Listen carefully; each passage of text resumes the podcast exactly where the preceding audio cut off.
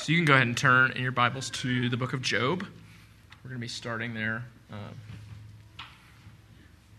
so it should be like dead center of your Bible, right after the book of Esther, right before the book of Psalms, the Psalms.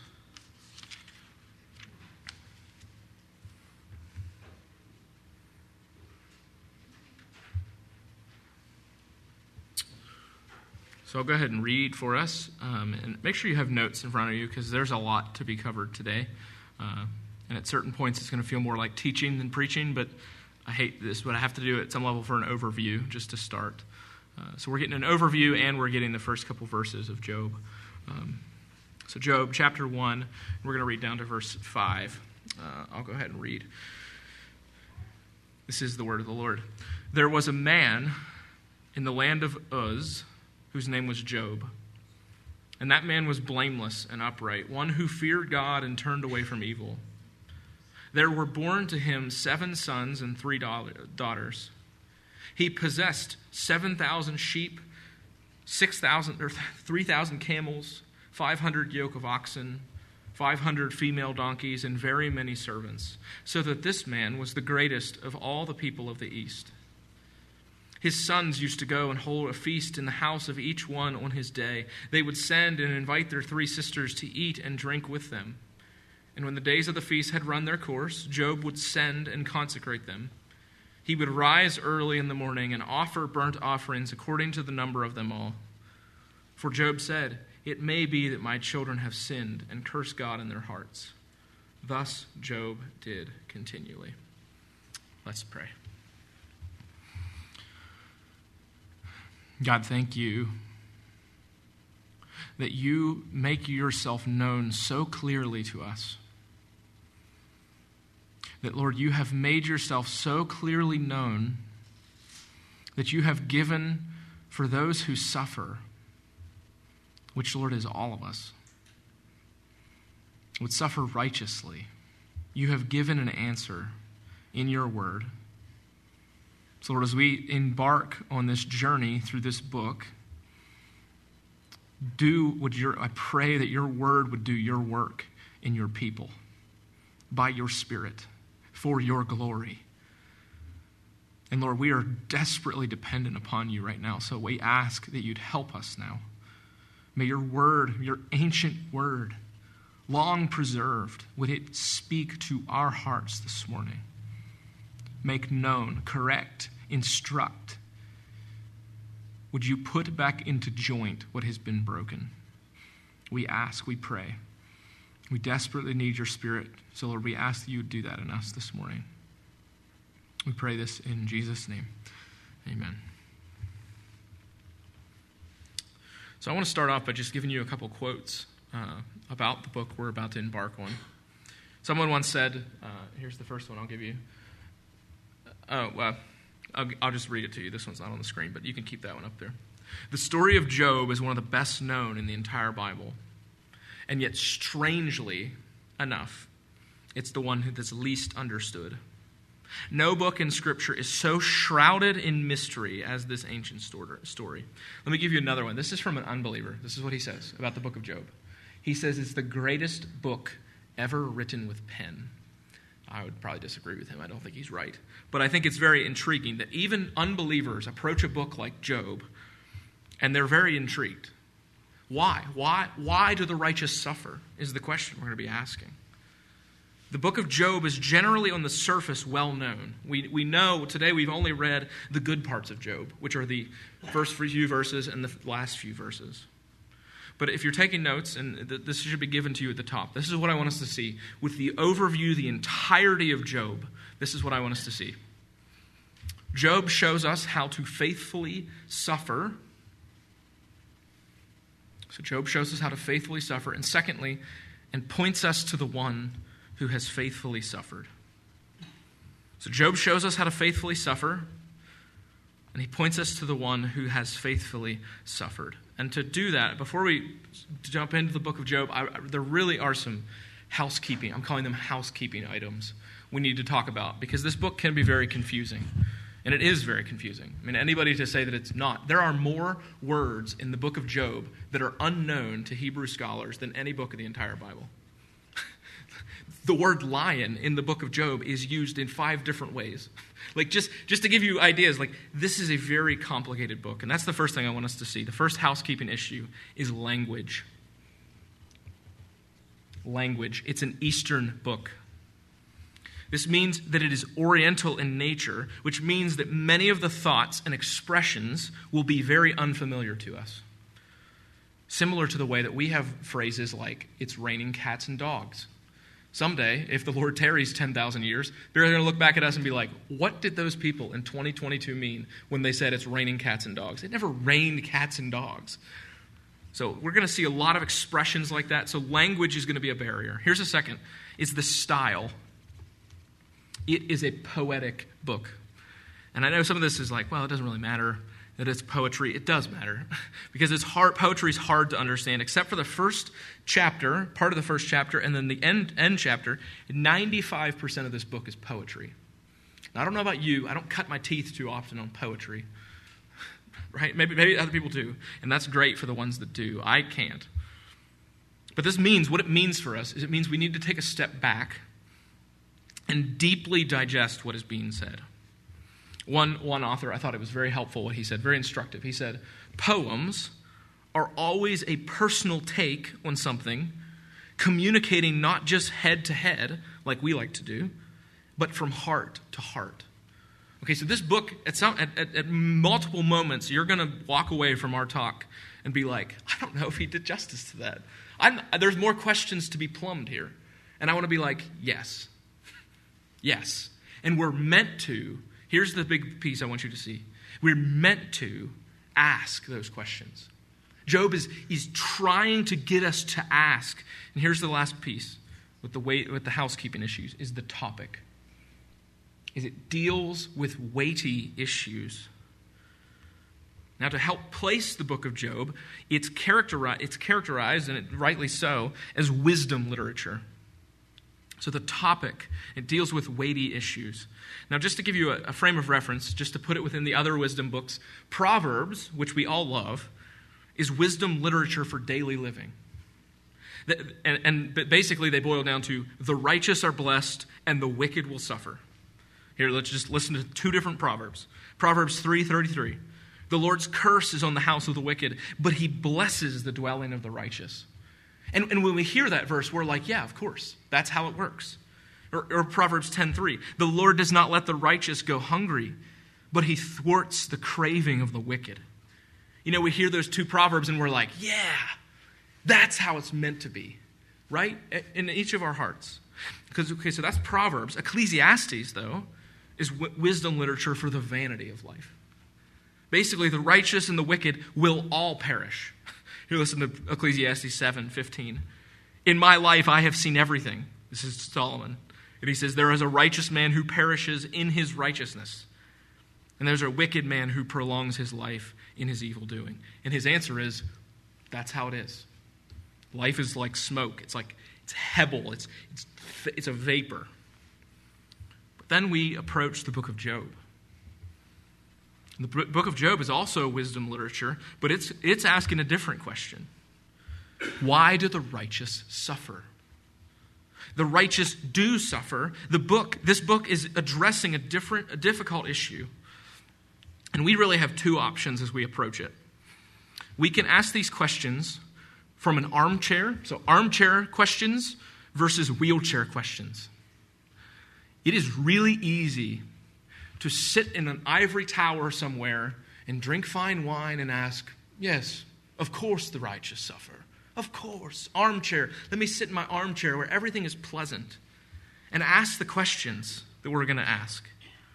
But the book is designed to get us out of the armchair and to look at the person or be in the wheelchair yourself and ask, why do the righteous suffer? So I would encourage you as we, as we dive into the book of Job, it's going to ask you many questions. And I encourage you to ask them. That's what it's meant to do. So, why do the righteous suffer? And let me just give you the answer that the book gives right up front. Steven Lawson, he says it like this. I think it's very helpful. He says, The righteous suffer because God, according to his infinite wisdom, chooses for them to suffer. At first thought, this may appear unfair or unjust, but in the book of Job, the reader is allowed to go behind the scenes and see the higher purposes of God behind Job's suffering. This book is like no other in that it not just gives us a it doesn't just give us a human wisdom but we actually get to see, see the curtain of history torn back for just a moment and we get to look in behind and see god himself in his decision making and a better question, maybe, to see so, not just why do the righteous suffer, it also asks, how do the righteous suffer? This book will lead us and challenge us in unexpected ways.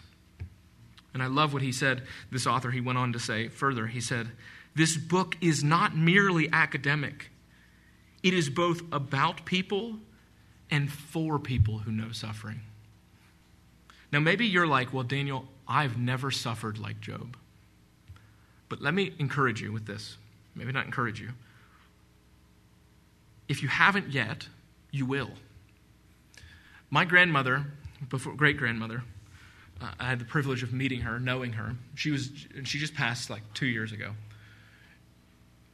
And before she died, the thing she kept asking was, "Why does God let me live? Why am I still here?" She's watched every. She's watched children die. She's watched grandchildren die. She's watched death all around her. And she just wonders, why? Why does God do this? So maybe not today. Maybe Job isn't for you today. Maybe you're, you're gonna, we're going to read all through Job and we're going to be like, you know what? It missed, Daniel. Just went right over my head. But someday it won't. Someday it will hit you in a way that you'll need. So I know for sure that, but there are also many here who face grief and who face suffering and anguish. This book will not just be an academic study for you, it will be a heart to heart journey with God through suffering. And here's the two extremes it guards us from. And this is the main reason why I picked this book. Is it guards us from two extremes. Here's the first one. The prosperity gospel. It's the gospel of wealth. The prosperity gospel comes along and says, if you're poor, you should come to Jesus because he'll make you rich. Or if you're sick, come to Jesus because he'll make you well. Now, I hope we all know the prosperity gospel is a lie from the pit of hell. And it's not new. Just so we're clear, it's not new. It's very, very old. And we're going to see in the book of Job, this is the oldest book in the entire Bible. And it's right there. And we all know the prosperity gospel is a bad thing. I hope we know that. And we know this, but I think there's still remnants of it. I, I, can't tell you the amount of times I've talked to people, talked to students, talked to older people, talked to younger people, talked to all sorts of people through life. And they're like, yeah, the prosperity gospel, that's terrible. I would never believe that. But then we have thoughts like, I've been a good husband all week. Why would God reward me with fill in the blank? Or I've been a good Christian. Why would God allow me to suffer? And here's the second pitfall. I think this one's far more insidious for us living in the West. It's the therapeutic gospel, it's the gospel of self fulfillment. Now, let me ask this what happens when the prosperity gospel comes to people who are already wealthy, which is like us in the West? We don't ever ask the question most of us. If you if you don't have a need in the week like a literal need of like shelter or food or any such need what happens? What's the lie that comes to us? And it's this. It's the therapeutic gospel the gospel of self-fulfillment. It morphs from possessions to subjective benefits. It moves from physical things into feelings. Let me give you an example if you feel empty, come to Jesus and he will fill you. Or, or, let me give you another one. If you feel depressed, then come to Jesus, he will lift your spirits. Or if, if you feel aimless, come to Jesus, he'll give you purpose. Now, hear me rightly. This is where it's kind of confusing. Because the, the therapeutic gospel is right, just like the prosperity gospel is right in a sense. We will be rich in Christ, we will be fulfilled in Christ. But the gospel is not first and foremost that. Listen to what this, this other author said about it the therapeutic gospel. He said, The gospel is not, Oh Lord, my life is empty, fill me. The gospel is, Oh Lord, I am an offense to you, rescue me. And this book will slap in the face both of these false gospels. It will slap in the face prosperity gospel, and it will slap in the face therapeutic gospel. Because we're about to see a man. Now, now okay, now we've done some overview, some heavy lifting, some housekeeping issues. I, I want us to look at the book now. So go down, look down in verse 1. And it just starts very simply. There was a man in the land of Uz whose name was Job. So I've just asked five different questions there just to help us get kind of a, our bearings on who this guy was. So, where was Job from? That's the first one we'll ask. Job was from the land of Uz, as you see in verse 1. And scholars say, and there should be a picture. Yeah, so there's what scholars say is Uz. And if you need just more reference, here's Africa, here's Asia. That's very like Daniel geography. Here's Europe, and here's Arabia. And Uz, they claim it was, was just east of Jerusalem. It was around the land of Edom. So you have the Chaldeans there in the north. You have the, and we're going to see them here soon, the, the um, the name's escaping me, the other guys that killed Job's family. They're down there in the south. So they just think that Job, Job generally lived in that area. Uh, Lamentations 4:12 uh, it says, "Rejoice and be glad, O daughter of Edom, you dwell in the land of Uz." That's where they get that. Based on this verse from Lamentations, we see land. The land of Uz is is basically to, to that side of Jerusalem.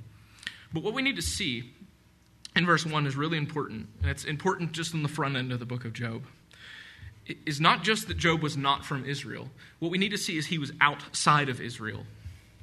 So Job was outside. So where was Job from? He was outside of Israel. And the importance of the land of Uz is not that he was, it's not, it doesn't matter where he's from. That's not the point. The point is he's not from the people of God in that way. But what's interesting about this book is not what's there but what's actually not there. Have you ever thought that? Sometimes what's interesting is not just what's there, but it's what's not there.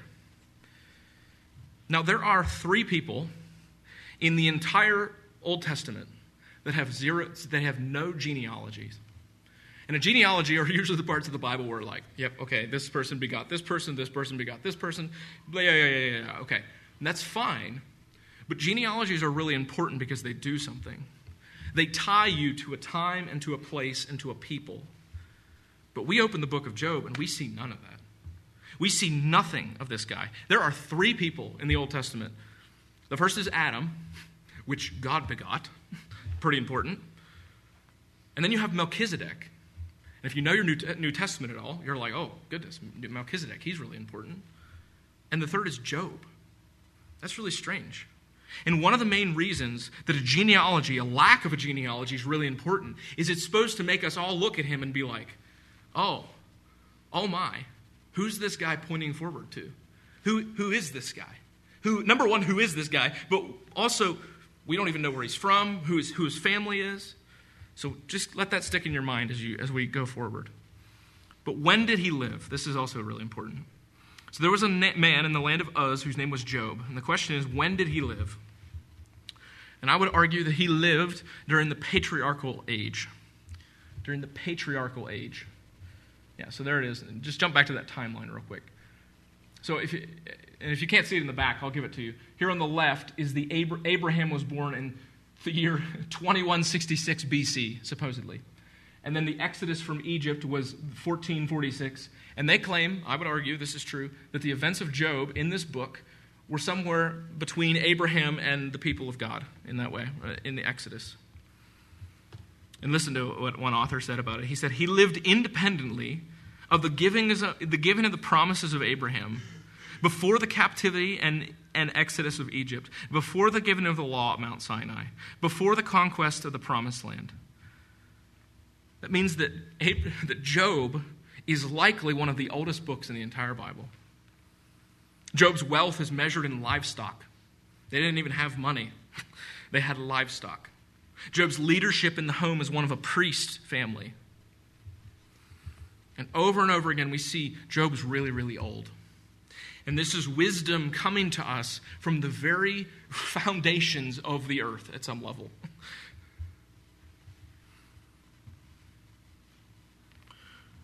And I want, to, I want to be very clear in this next section this what was Job like? Because what was Job like? And then we're going to see his character here in a second. We need to like stick it deep in our minds because all throughout this book we're going to be tempted to believe what the people his friends come to him and say. That we're going to be tempted to believe that what God has said and what the author has said is not true. So listen to what he says in verse 1.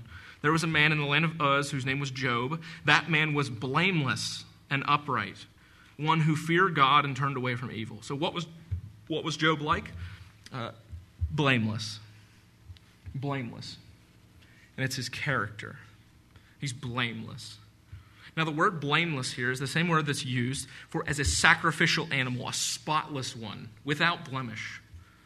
Psalm 119, 1 says, Blessed are those whose way is blameless, who walk in the law of the Lord. It's, it's, a, it's a kind of personal integrity. The blameless one is the one who walks with God and walks in the law of God. Now, to be blameless, let me be very clear, is not perfection. He's not saying, well, look, Job, Job was perfect. Nope, that's not what he's saying.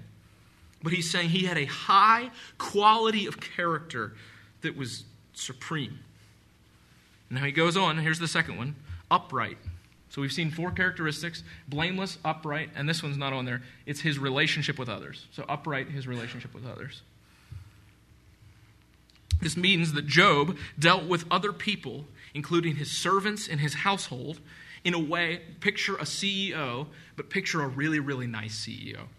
picture a CEO that wasn't um, out to cheat you. Picture a CEO that really, really cared for his people. And that, that word upright is used several other places. Let me just re- reference a few. Proverbs 15, 19. The way of a sluggard is like a hedge of thorns, but the path of the upright is a level highway. And the Proverbs use upright in the, in the way of saying is he's not lazy. He was, he was, his relationships with others, it was upright.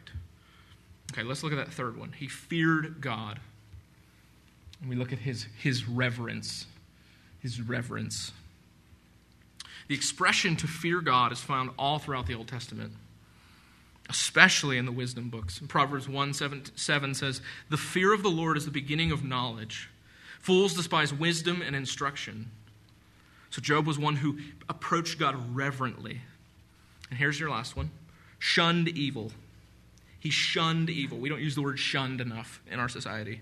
We always, when we hear shun, we think what the Amish do.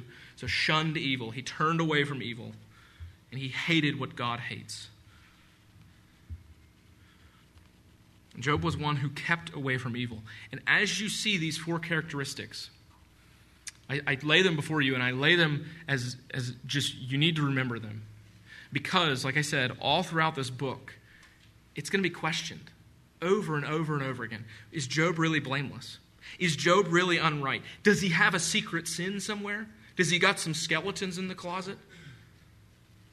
But let's look at what he has. He's not just like that. That's, he's beyond something that in his character. Look at what he has. What did Job have? Look down in verse 2 and 3. And I know on the front end of this, again, there's going to be a lot of, um, it feels more teaching like, but if we don't get who Job was, we'll never understand what is happening to him. So, what did Job have? There were born to him seven sons and three daughters. He possessed 7,000 sheep, 3,000 camels, 500 yoke of oxen and 500 female donkeys, and very many servants. So that this man was the greatest of all the people in the East. Now, if I were to tell you that, again, this is one of these things in our Western minds that it's, it's kind of hard to grapple with, like, why are they telling me how many sheep he has? Why are they telling me how many camels he has? Well, it'd be similar to if I told you he has three children and he has a white picket fence around his house. And he's a real sweet guy. He's a real swell guy. He goes to work in his suit every day. Now, we in the West in the 21st century would start to think, ah, this guy has the ideal situation. And that is exactly what you're meant to think. That's exactly what the author's trying to show us here. He's trying to make us see Job had the perfect setup. He had the three children, he had the white picket fence, he had the nice sedan, he had all the nice things. He, he even goes further. What else did Job had? He had familial blessing. Familial blessing, family blessing, rich inheritance. The number of children, even there, it's meant to show us the ideal. So he not only had familial blessing, he also had ownership blessing. The, the golden touch. Everything Job touched, turned to gold. Like, not literally, but like it, it turned to gold. There again is another idiom in our own culture. It turned to gold. The 7,000 sheep and goats would have required hundreds of servants to work them. 3,000 camels, that's essentially like saying he could import anything from anywhere. Well dressed, well fed, man of the East who surpassed anyone in his own day. I love what Christopher Ash again he says on he says Job was on a regional or a local scale what Adam was meant to be on a global scale, a great, rich, and powerful ruler. And this guy named Job had everything going for him. Now, if you stopped reading at this point, you'd be like, the Proverbs are right. Proverbs 14, 13, 22. A good man leaves an inheritance to his children's children, but sinners' wealth is laid up for the righteous. But he gives even one more what about Job. What did Job do? So look in verses 4 and 5. His sons used to go and hold a feast in the house of each, each one, one on his day. That's likely their birthday party, basically, that they go and have every year. And back to verse 4. And they would send and invite their three sisters to eat and drink with them. Okay, so even you notice the way they, they talk about the three sisters. It's likely those, those girls were still living at home. So this puts Job even not old at this point, if this is true. Job's a very young man 40s, 50s, 60s, maybe. And when the days of the feast had run their course, Job would send and consecrate them. He would rise early in the morning and offer burnt offerings according to the number of them all. For Job said, It may be that my children have sinned and cursed God in their hearts. Thus Job did continually. So he had spiritual oversight. That's what I want you to see. Spiritual oversight. He was life giving. Another way to say this is this is what righteousness does. So you think about who righteousness is, now we're looking at what does righteousness do? It cares for those under it. It's life giving. Job was blessed with a close knit family, the result of God's rich blessing.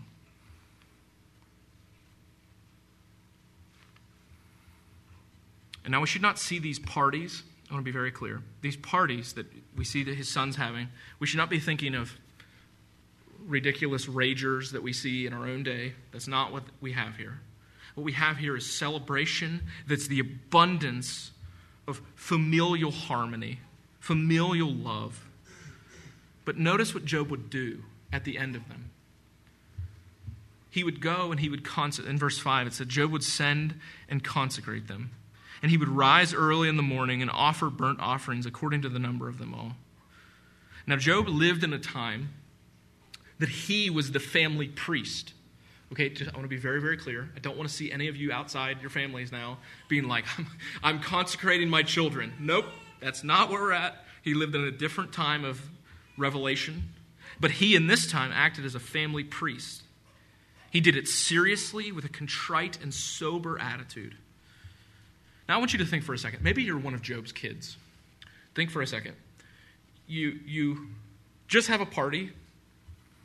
The next morning, you probably were up late with your, with your siblings, having a party, celebrating your birthdays.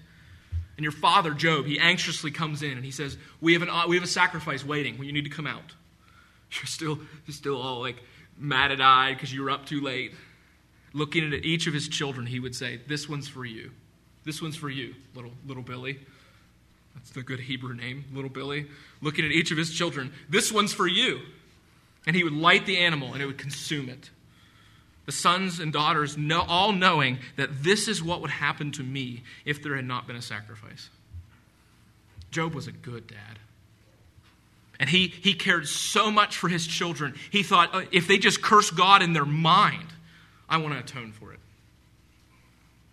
And again, Christopher Ash, he says this. He says, It sets a happy scene with one shadow, The happiness consists in a good man being a great man, a pious man being a prosperous man. It is a picture of the world being as the world ought to be a world where righteous where the righteous lead. It is a world where the prosperity gospel seems to be true. The righteous get blessed. This is what it is. And there's one creeping question that, that Satan is going to bring up here this next time, in this ne- next verses we're going to see next week. Does a person worship God out of genuine love or mainly to get God's blessing? That's exactly what he's going to bring. Now, I want to end with two application emphasis, emphases from the book of Job. So, application emphases, emphases. Consider Job. And I want you to turn real quick in your Bible to James. James chapter 5. I know we're studying Job, but I want you to see the connection to, between what I'm about to say. Because it, it, it will change everything else.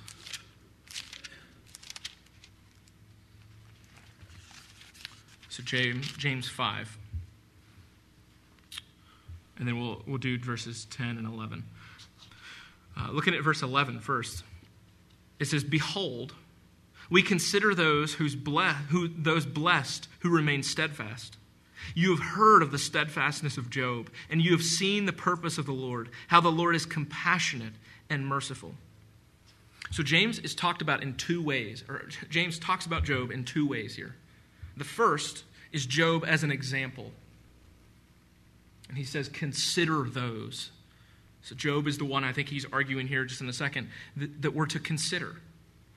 So, as we study Job, we'll be looking at him as an example. And at this point, it'd be really easy for me to look at you and be like, be righteous, do better, stop, stop not caring for your children, stop these things. Look at the way Job cared for his family. Look at how prosperous he was. It'd be really easy to do that. So, Job as an example, when we need to see how righteousness does suffer, and that's good. We're going to look at Job being an example. But we also need to see the second piece. Look at verses 10 and 11. So, as an example of suffering and patience, brothers, take the prophets who spoke in the name of the Lord. Behold, we consider those blessed who remain steadfast. You have heard the steadfastness of Job, and we've seen the purpose of the Lord, how the Lord is compassionate and merciful. So, Job there is also Job as a prophet. Job as a prophet. And he says, Take the prophets. And I want to close by looking at this. There are two trajectories that of, of the book of Job, and I think this is the most compelling thing about the book of Job, that, that is often overlooked. That we look at Job and we're like, okay, this is how I should suffer. Wicked. This is, this is how the righteous suffer. Just follow, be like Job, do better, be like Job. But look at even how the book is structured. Look real quick, uh, and there should be like a Yeah, that's good. I don't know who all can see that, but I'll just give you in this upper left hand corner it's called the prologue. We all know the prologue of the book of Job. We all know this is how we know the book of Job. We know it starts real good, Job's in a good place, then his life falls apart, and then we see, oh, don't worry, but God will restore him. That's, that's what we all know. Job's character and his circumstances and his tests, they're all up here. And then we see how far he falls. Job and his suffering and, his, and then his friends standing before God. And then we see the epilogue, the vindication, the intercession, the restoration of Job. And we look at this, and I've heard this so many times. The roots of the prosperity gospel say, look, look, Job, his life was good. It all fell apart, but then God blessed him. And he blessed him doubly, so that's okay. And that's, if we take Job as an example, that's where we end up. We end up in this place that we're like, look at Job. He's so great. Be like Job. Be righteous. And there's a piece of that that's true. Be righteous. But we need to see more than anything the messianic trajectory. The messianic trajectory. We need to see that Job is not just our example, but Job is our prophet. And he's pointing us forward. He's pointing us forward to a day when there will become one who suffers ultimately. He points us to the one who faithfully suffered. Now, I want to show you the Lord Jesus' trajectory. So that was Job's, okay, and that was just like an overview of it. I want you to consider where the Lord Jesus began. And people always want to be like, oh, he, where he began. He began, at, he began at his birth. And I'll be like, kind of, true in a sense. But before he did that, in Philippians 2, it says his heavenly position. We almost always forget this. Jesus is God, meaning that he became flesh, meaning that unlike Job, see, Job does not, he doesn't want anything that's coming his way. The Lord Jesus was in heaven, he had all of the love of the Father. He did not have to step into eternity. He was in a heavenly position. Listen to what Philippians 2 says. He was in the form of God, but did not count equality with God as a thing to be grasped. I want you to hear that again. He was in the form of God and did not count equality with God as a thing to be grasped. Job is a prophet in the sense that he points us forward to the one who will ultimately suffer. And then we know the story, just like we know with Job. We know what happens to the Lord Jesus his death and his sufferings. Listen to what it says that he did then. But emptied himself by taking the form of a servant, being born in the likeness of men, and being found in human form, he humbled himself by becoming obedient to the point of death, even death on a cross. So there's the death and the suffering, the sufferings of Christ. And what do we see then? Job is not just, hey, don't worry, be faithful, and then God will give you double your portion. That's not the point. That's not the point. If we make, if we make Job as an example, that's where we end up. But he's to point us to the Lord Jesus. And we see then, after his death and his sufferings, we see finally the glorification and exaltation. Listen to what he says in Philippians 2 9. God has highly exalted him and bestowed on him the name, the name that is above every name. Job is a prophet who, and Job points forward to the one who ultimately will suffer, who will ultimately take on our suffering, who on our pain and suffering. Listen to Isaiah 53. I think this is up there. Hopefully, it's up there for them. It's a longer passage. I want you to listen. Again, another prophet talking about the Lord Jesus. This is what he says He was oppressed and he was afflicted, yet he opened not his mouth. Like a lamb that is led to the slaughter, like a sheep that is before its shearers is silent, so he opened not his mouth. By oppression and judgment he was taken away. And as for his generation, who considered that he was cut off from the land of the living, stricken for the transgression of my people, and they made his grave with the wicked and with a rich man in his death, although he had done no violence and there was no deceit in his mouth. Yet it was the will of the Lord. Here it is. Yet it was the will of the Lord to crush him. He has put him to grief. When his soul makes an offering for guilt, he shall see his offspring. He shall prolong his days. The will of the Lord shall prosper in his hand. There it is again. We see it again, even from Isaiah. This is where he was, the Lord Jesus, in his position in the heavens, yet said, God so loved the world that he sent his only Son to die for, for our glorification in him. Listen to again Paul in 2 Corinthians 8 and 9, 8 9. For you know the grace of our Lord Jesus Christ, that though he was rich, there it is past, yet for our sake he became poor so that by his poverty he might become rich. So as we consider looking at the book of Job, we can't just we can't just end Job by thinking, well, all I need to do is persevere, and if I come out the other side, well, God will give me double. We, we miss it all entirely. So, Job, as example, he's going to show us how to faithfully suffer, but he's also going to point us forward to the one who has faithfully suffered. And as we look to the one who's faithfully suffered, what we will do is actually learn how to suffer well. So we're going to take communion now. And if uh, the, you guys could come, uh, Jared and Tony, if you guys could come forward. I want us to, to read, and I want, I want you to hear a, a caution from, from the scriptures